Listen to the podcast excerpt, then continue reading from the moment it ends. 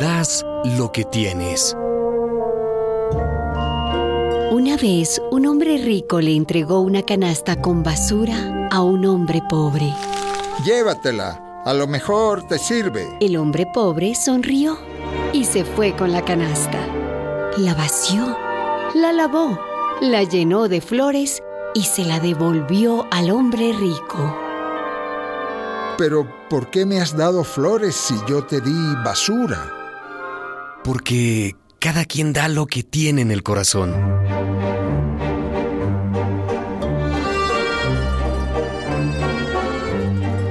Una producción de radialistas apasionadas y apasionados.